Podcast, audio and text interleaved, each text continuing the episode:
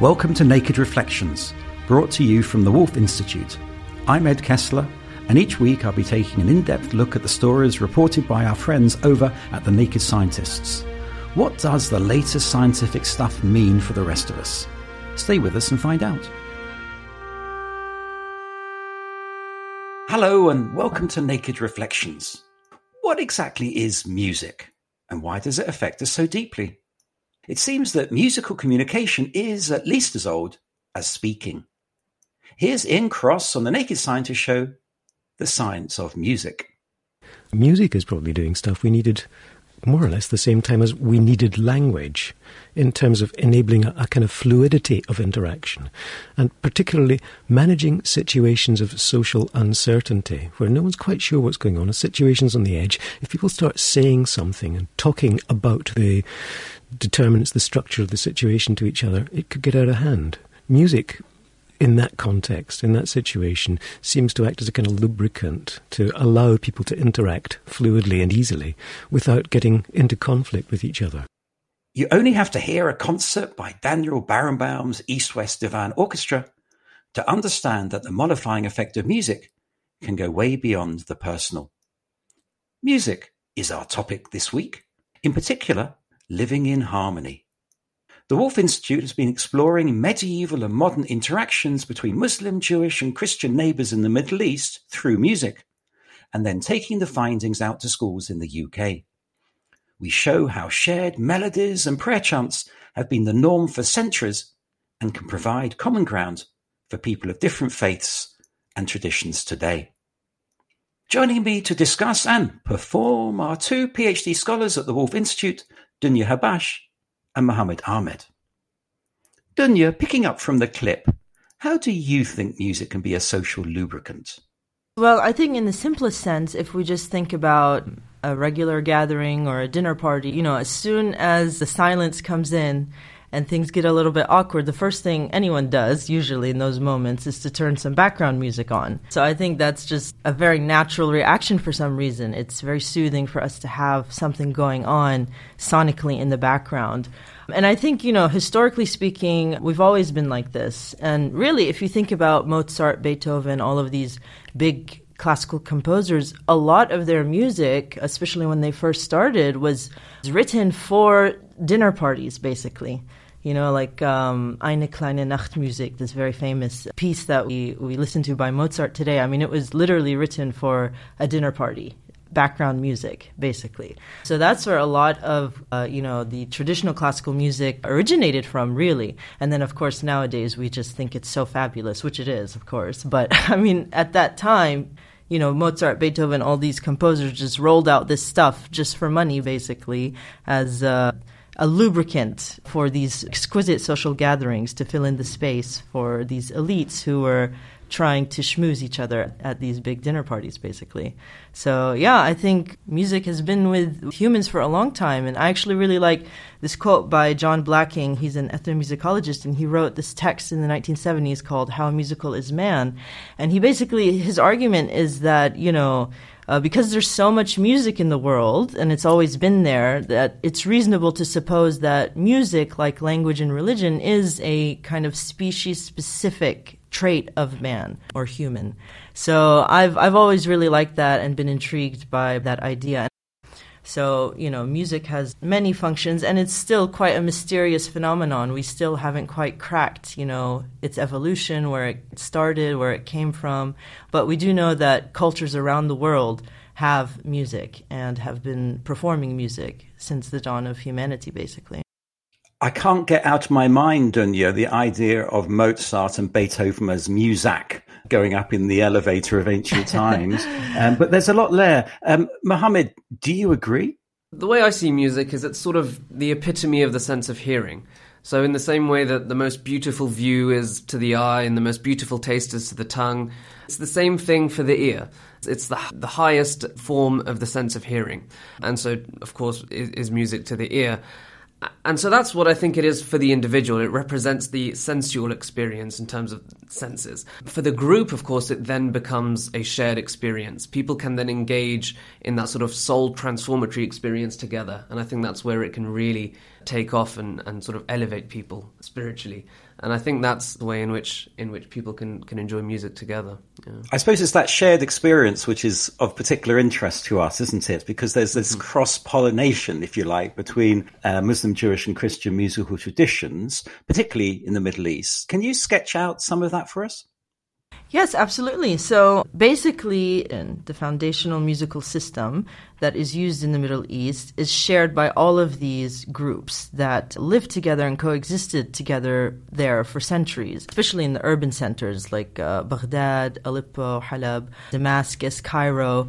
All of these urban centers had, you know, large Arab Christian and Arab Jewish communities that lived side by side in the same neighborhoods. So a lot of melodies and songs and texts were interchanged between these communities.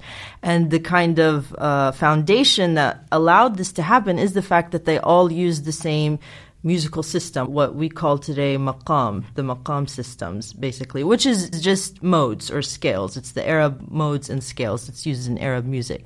There are hundreds of them, which, you know, some people spend years studying every single one because each little iteration has its own name. And this, this system goes back centuries. You know, a lot of people think the Persians are the ones who really started these things. And that's why a lot of names today are still uh, Persian names and then were Arabized later. I mean, it's a very complex theory that was developed over the centuries and is still in use today, of course. So, yeah, I think today what we will do maybe is show how this musical system gets transferred into the religious realm, which is, of course, if we think about recitation, for example, you know, a lot of what we're hearing is maqam. So if you go to a Mizrahi Jewish prayer service, for example, you will hear the cantor using the maqams in his recitation of the Torah. If you go to a mosque, you will hear the imam using maqam, usually uh, in the recitation of the Quran and this is kind of the heart of the Living in Harmony project. It was trying to explore these musical connections between these these communities. Let's take one or two examples. What's the kanun? I have brought my kanun to the studio today to play a few of scales or modes that I was talking about. And the kanun basically is one of the essential instruments in Middle Eastern music. And it is the, the predecessor to the piano, actually. You know, it looks like a harp, a trapezoidal harp, and it has 99 strings, which is so difficult and annoying to tune. So every time you want to play this instrument, you have to spend five or ten minutes just tuning it, which is one of the annoyances of it. But it has a beautiful sound, so it is worth it. It's like the piano to Western music. So this is the instrument where a lot of people learned the maqams and all of the theory was developed on this instrument, basically. So I'm going to just play a little bit on it. I'm not going to play any songs, just the scale so you can hear uh, what I'm talking about. So this is a D major scale in the Western system, which is called Ajam on D in the maqam system. So the Ajam maqam is the major scale in the West. So I'm just going to pluck it really quickly. Oh, sorry. I have it uh, tuned differently. Just give me one second. Okay, here we go.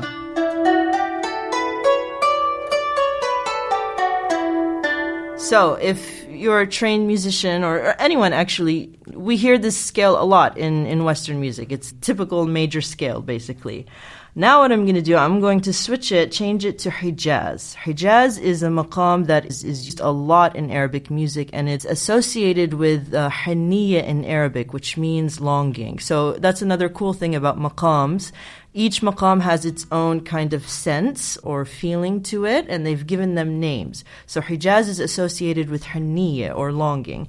So I'm going to pluck it out for you guys, and then what we're going to do, Muhammad is going to actually use the maqam to recite the Quran. So just give me a second, because that's another thing about the Qanun. You have to change all of the levers every time you want to change the maqam, which is very annoying.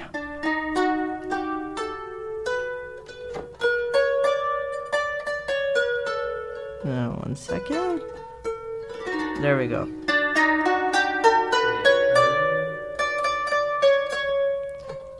Hang on. Okay.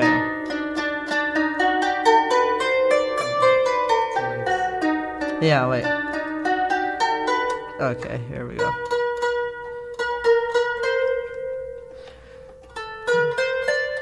Okay, got it. Sorry.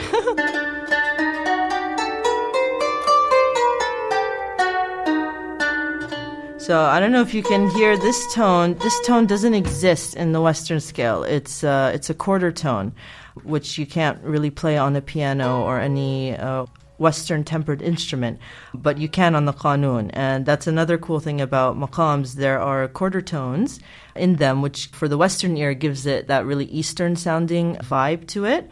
So, um, do you want me to play it again, Mohammed? Probably jump in with it. If I could just uh, briefly mention, it was really interesting what you said about you know each maqam having sort of reflecting different emotions and having different effects. It's the same in Quranic recitation. So in Quranic recitation, we apply different maqams depending on what the meaning of the passage is. So for example, if it's about punishment or, or, God's wrath or something like this, then we would use a more serious maqam, so something like Hijaz or Sabah. And if it comes to sort of, you know, verses about heaven, for example, we would use joyful maqams like Nahawand and Rast. I, I just thought that was interesting how, you know, it's not just sort of limited to music and musical instruments, but also to the Quranic recitation. So, yeah, um, an example of Hijaz, I'll give it a go. بسم الله الرحمن الرحيم الحمد لله رب العالمين. الرحمن الرحيم. مالك يوم الدين. إياك نعبد وإياك نستعين اهدنا الصراط المستقيم صراط الذين أنعمت عليهم. غير المغضوب عليهم ولا الضالين.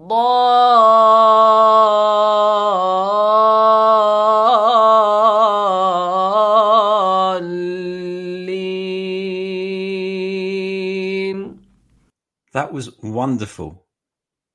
This is Naked Reflections with me, Ed Kessler. I'm discussing music and the idea of living in harmony with my guests, Dunya Habash and Muhammad Ahmed. Like language and religion, music is at the core of what it is to be human. Here's Ian Cross again speaking on the Naked Scientist show, The Science of Music.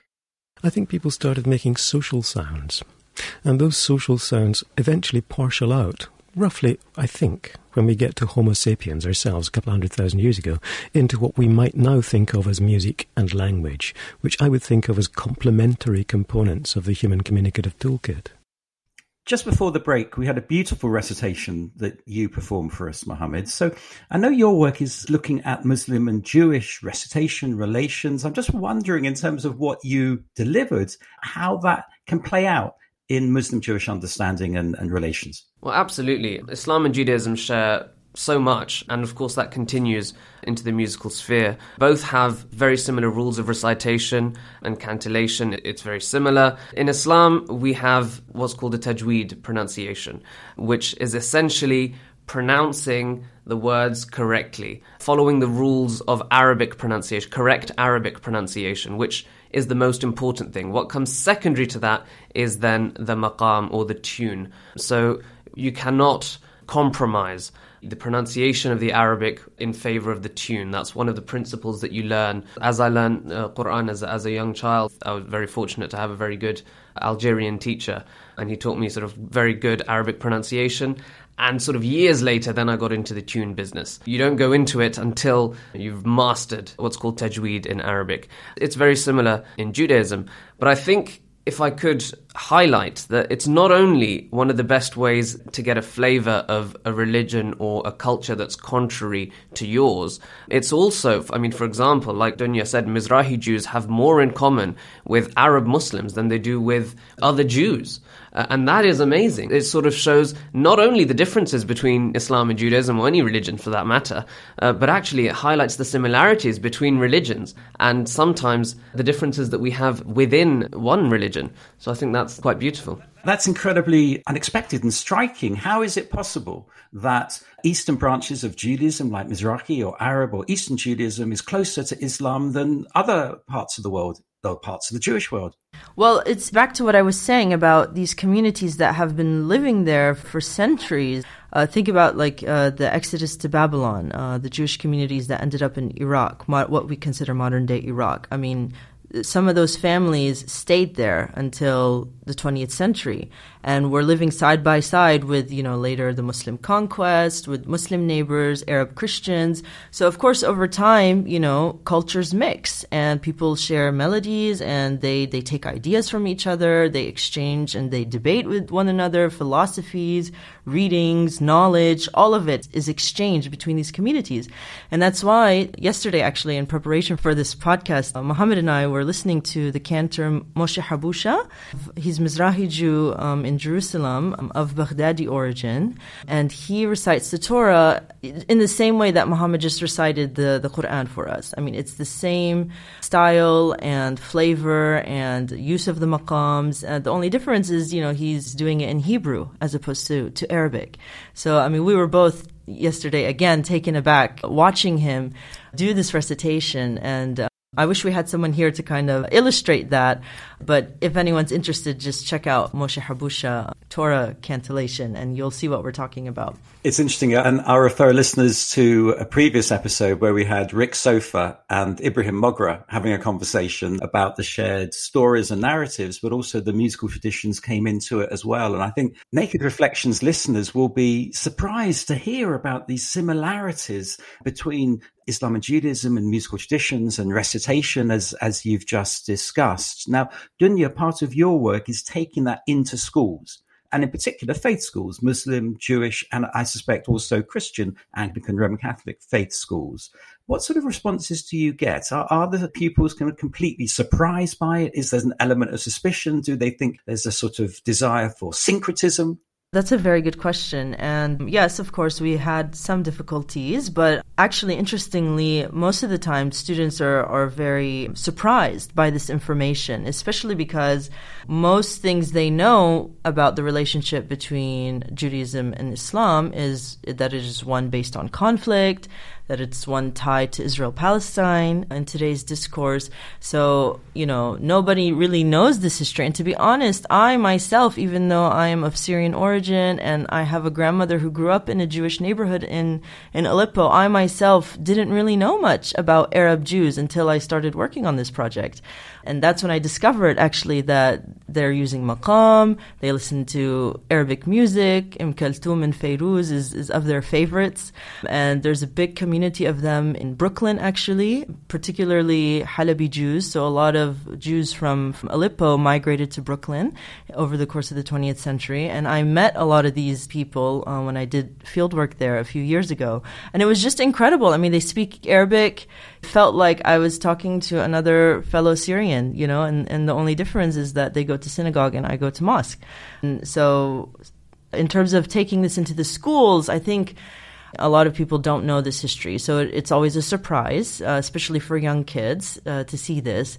But another thing that we kind of had some difficulties with at the beginning is figuring out how to make this relatable to, you know, these kids who are growing up in a very secular environment especially the non faith schools that we've gone into. For a lot of them, we had to start with the basics of what is Judaism, what is Islam, where do these religions come from, when did they start interacting, what are the practices and the rituals, and then we were able to kind of switch into the cultural similarities and the sharing of cultural knowledge between these. So that was a little bit tricky to figure out at the beginning, but I think me and Elisa, my colleague on the project, um, we do a lot of the teaching together, we have finally cracked it. We figured out how to get them to relate to the material using examples from their daily lives. So, yeah, that's just a little bit of the, the challenges and surprises of the project. But it's been such a wonderful experience.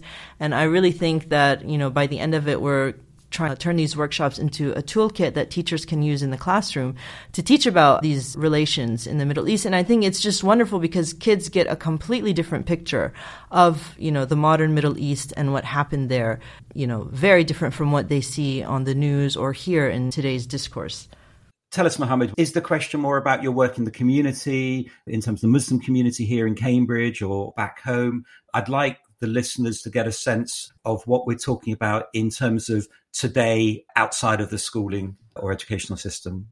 Outside the normal schooling system, the way that Muslim students sort of engage with this stuff is a few hours after school every day is usually dedicated to Quranic recitation. It's a regular thing. You know, some parents aren't doing it quite as much anymore, but when I was younger, most Muslim families were sending their children every evening and we'd be reciting together, learning, like I said, tajweed, learning memorization, and learning maqam. So these three things are in tandem together. And then what you can do with that is once you've memorized the Quran, once you've perfected your tajweed and your pronunciation, and once you've perfected your, your maqam and your tuning, you can then get what's called an ijaza, which is an official permission to be able to recite, not only in the maqams, but also to recite according to perfect tajweed. And the way that the actual education system works with regard to the Quran is that it goes back and it's meant to be a sanad or a chain of transmission all the way back to the Prophet and that every student who was taught the Quran was taught it in the different manners of recitation, different ways of recitation, different pronunciations, and different tunes as well. We today are part of that grand tradition of recitation. And yes, I mean, it carries on. I mean, it's not limited anymore to, you know, the oases of the Arabian desert. You know, I'm born and bred in Britain and I learnt this stuff, you know, when I was very young. So I think it's amazing how these traditions have permeated and percolated every aspect of society and they are everywhere now. And I think it's very beautiful. Oh, it is very beautiful. And are there local customs? I mean, religions have good digestion systems, don't they? Um, so are there local variations, whether it's in Europe or in the UK? When it comes to Quran recitation, generally we're restricted to the maqams. So the maqams are those original Arabic tunes and, or Persian, depending on your perspective. And those really are how Quran is restricted. However, also we have the genre of nasheed, and nasheed is Islamic non instrumental music. It can be instrumental as well, depends on your jurisprudential opinion. So what happens with that now is very interesting because, uh, and recently we, I think we had Tim Winter on here. He's recently done um, some poems and a nasheed on sort of Western scales. There's been a movement recently. Uh, so Islamic music has been able to tap into that Western side of things. Whereas when it comes to Quranic recitation, we're really sort of restricted to the traditional modes. Any sort of changes in Quranic recitation perhaps might not be well received because it might be perceived as too changing, which could call into question the integrity of the recitation of the Quran, which is not what many Muslims want. In line with that continuation that I was talking about, it's really important that these tunes are maintained, and therefore, in, in terms of Quranic recitation, there's not too much changing, but where we do have diversity and we have a lot of changes is in the Islamic music scene. That leads me to the question of the growth of secularism, if you like. You've both mentioned the challenge of the decline, if you like, in faith literacy, which all communities experience, the Muslim community as any other. So is there a role for popular music, if you like, or secular music in this sort of work? Is there a Muslim equivalent, for example, of klezmer music? Music in general is a very complicated topic in the Islamic world. Since the beginning, there has been debate of whether music is permissible, whether it is good for your soul, whether it is good for your faith, or if it's a corruptible thing. And of course, this debate goes all the way back to the Greeks, right? The Greeks were at the beginning of, you know, trying to decide what is good music, what is bad music, what music influences you to do bad things, what music elevates your spirit and leads to this transcendental experience. So, I mean, this debate is from a long time ago, and the Muslims really t- tapped into it. So, you have a lot of Muslims today, as Muhammad mentioned, which school of thought you come from, who will say that music is haram. It is impermissible. It is a corruptible thing, and therefore you should always avoid it. And those people, some of them go as far as to ignore the fact that Quran is using modes and maqam in its recitation They just completely ignore that. and then you have other schools of thought that allow different things, such as, for example, okay, non stringed instruments are okay, percussion instruments are fine. And there's a hadith that they use to, to justify that. So that's why you have in, in the Islamic genres that Muhammad is talking about in terms of like some of the anashid or dhikr songs, they only use percussion instruments. And then you have other people who are a bit more flexible and they say, no, it's okay. You can do music as long as, you know, the, the text is not encouraging you to be a bad Muslim or, or to transgress God's uh, will, basically. So, I mean, you have all these different iterations, and that's why music has been such a difficult thing in the Islamic world. And we're afraid to even say that we do something called music in some communities. From an Islamic perspective, it's really interesting how this development on views of music happens because, like Dunya said, it started off with Muslim theologians who were engaging with Greek philosophy, who said that music corrupts the soul, and they used verses of the Quran that were not in reference to music and ahadith, some ahadith which were not in reference to music, and applied them to that. And sort of it was a logical argument that was made. And what's interesting is now it's the literalists who take on that argument. And they are very literal about that argument.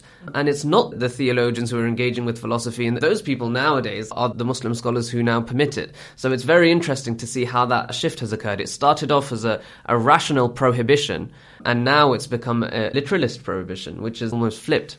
Well, why don't you flip the Naked Reflections listeners? Can we have one more example of makam recitation or makum? Absolutely. Would you like a, a, happy tune or a mixture? You should do the one where you mix through all the maqams. You are a, considered a master if you are able to flip through the modes very easily and very fluidly. إن تتوبا إلى الله فقد صغت قلوبكما وإن تظاهرا عليه فإن الله هو مولاه وجبريل وصالح المؤمنين والملائكة بعد ذلك ظهير عسى ربه إن طلقكن أن يبدله أزواجا خيرا أزواجا خيرا منكن مسلمات. مسلمات مؤمنات قانتات تائبات عابدات سائحات ثيبات وأبكارا And that's me. And that's the end of this week's episode of Naked Reflections. Thanks to my guests, Dunya Habash and Muhammad Ahmed, and thanks to you too for listening. If you enjoyed the show, why not look at our back catalogue of discussions? There's a diverse range of topics and they're all available for your listening pleasure. You may also want to check out other podcasts from the Woolf Institute or from our friends at the Naked Scientists. I'll be back next week with some more bracing discussion and some new guests.